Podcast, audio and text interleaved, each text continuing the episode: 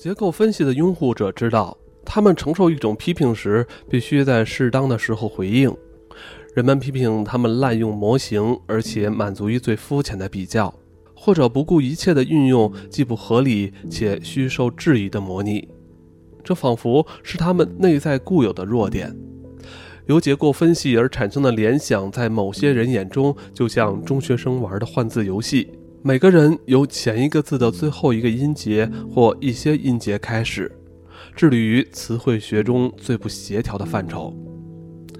这个游戏对年轻心灵的吸引力也值得探究。我们不能以寻找谐音叠韵，也就是寻找诗意来解释它。叠韵是诗人以散文笔调来表达无以名状的现实的方式之一。因此，这个游戏以粗略的形式，经由押韵、串联、句首联韵，甚至双重联韵，触及了老诗人熟悉的诗学方法。它还使人联想起日本诗学中的卦词：同一音节或同一组音节同时拥有两个意义。在灵活运用相似性和差异性的同时，韵脚也凸显了声音和意义之间的对等关系。单纯的以声音的角度来看待韵脚，将犯了过分简化的错误。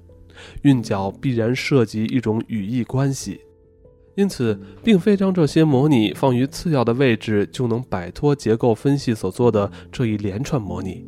打个比方。若我们以同样的方式看待韵脚，那就犯下了错误，因为不管是模拟或者叠韵，都负载着比我们所想象的还要多的意义。就像演绎推论一样，这些模拟必须能够提出证据来证明它所得到的结论。我想要通过一个例子来解释，那就以制陶的粘土作为起点吧，由粘土联系到夜莺。因为在某些神话中，粘土是果，夜莺是成因。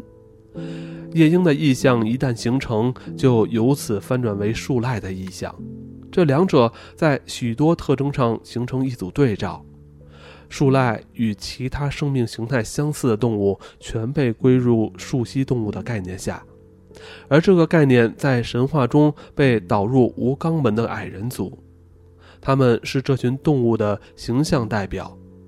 最后，经由在另一个半球可以观察到的颠倒而对称的关系，联系到无嘴矮人一族。这一连串的转移，有时属于逻辑，有时属于修辞学，甚至涉及了地理学范畴。它们立基于连续性、相似性、等同性或反转的关系，或是一语双关，或是转喻或隐喻。如何说服人们相信这些选择不是任意的，有其道理存在呢？他们难道不会离出发点越来越远？就好像我们在这个历程中把淘气忘记了。有一篇评论在引述美洲神话中树栖动物被视为矮人一族转化而来的假设后提出异议，但我们只能假想，因为。大部分这些关系都只是假设性的，没有神话来证明它们。在嫉妒的制陶女中，这些神话应该占有一个策略性位置，但是作为证据而言，它们并不显著。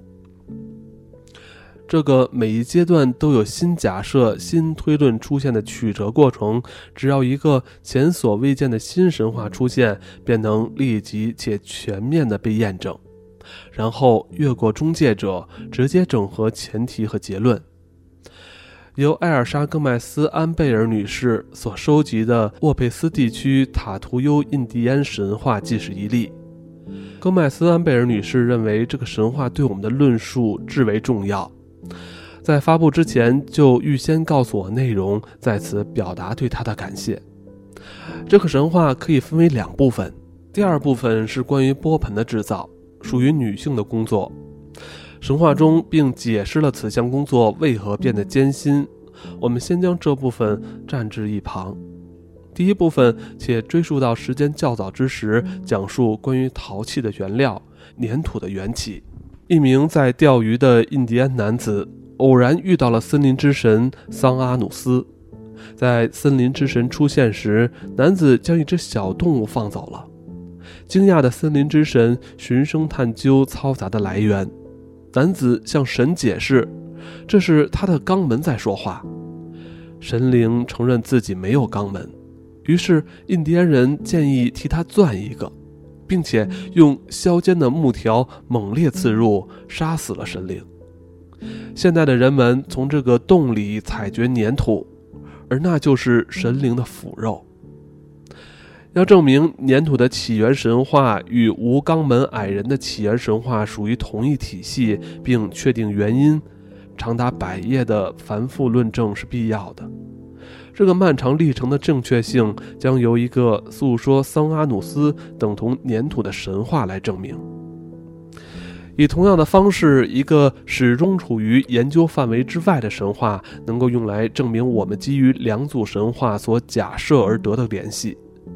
这两组神话，其一是关于陶器的起源，另一者是关于鸟类色彩的由来。首先要知道，在美洲，陶器的起源神话通常可以分为两组。一组是处理陶器起源的问题，就像塔图优神话的第二部分；另一组则是关于波体的制造和装饰。这种技艺是由神奇的制陶女传授给妇女。神话中有彩虹，或是生活在水底深处的可怕大蛇来代替它。它皮肤上多彩的装饰图案，在今日仍是陶艺师复制的对象，是他们装饰作品的灵感来源。但在其他神话中，这条蛇的出现是在一个非常不同的故事中，因为大蛇是小鸟的敌人，小鸟们团结起来要消灭它。杀了蛇之后，他们分享了它的遗体。根据落在身上的皮肤，每一只鸟皆得到了它独特的颜色。通过色彩装饰鸟的颜色，绘饰陶器以及粘土之间建立了联系。乍看之下，这当中没有什么是必然的。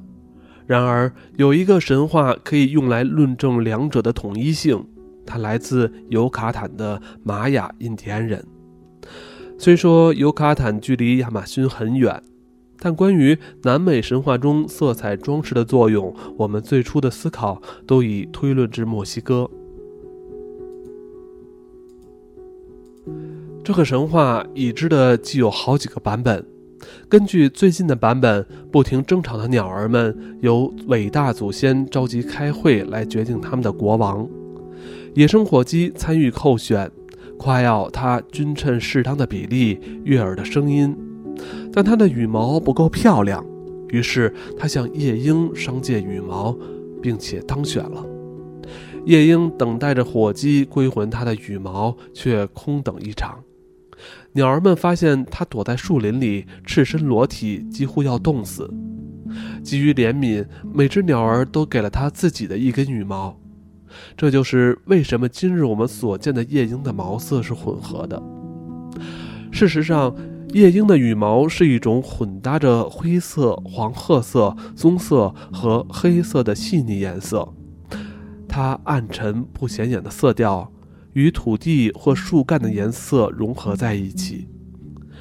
这则神话显然遵循了一个倒退的顺序，与其他神话相反，它并没有诉说鸟儿如何得到这些独特的毛色，而是告诉我们夜莺如何失去了它的羽毛，而且恢复到毫无区别化的色彩，也就是所有鸟最初的样子。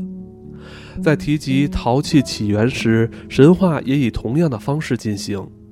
他们叙述了一个言语轻率的女人如何失去了来自神奇恩人的波盆，他们被打破成碎片，再次成为各个小粘土团。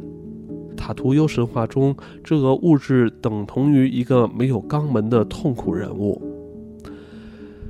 将会逝的陶器引领至粘土。和将毛色色彩的鸟类导向毛色混杂暗淡的夜莺，所经的路径是平行的，或者如果这样形容比较好，就色彩的关系而言，夜莺之于其他鸟类，就像粘土之于彩绘陶器。因此，吉瓦罗神话汇集了夜莺和粘土，成为陶器相关神话中的基本单位，这样的选择也就能够被认可。相较于为了论证而必须在神话间发展出长篇联想，神话作为论据则有剩余物的特征，只有基本要素会留存下来，就像算术一样，验算是以一个比较简单相对应的操作来取代复杂的操作，然后检查二者的结果是否一致。然而，即使结果被证明是正确的，没有什么可以确保我们不是靠运气获得了这个结果，而且这些联想串联的方式与分析者心智之外的某些真实事物相符。要证实这一点，就必须提出加倍的证据。用算术来比较是有风险的，我们必须要谨慎。因此，由新神话所带来的新证据，皆有一个共通点，就是它仅仅可能为真。并且还能追求更多的确定性，但在所谓的人文科学领域，这已经很多了。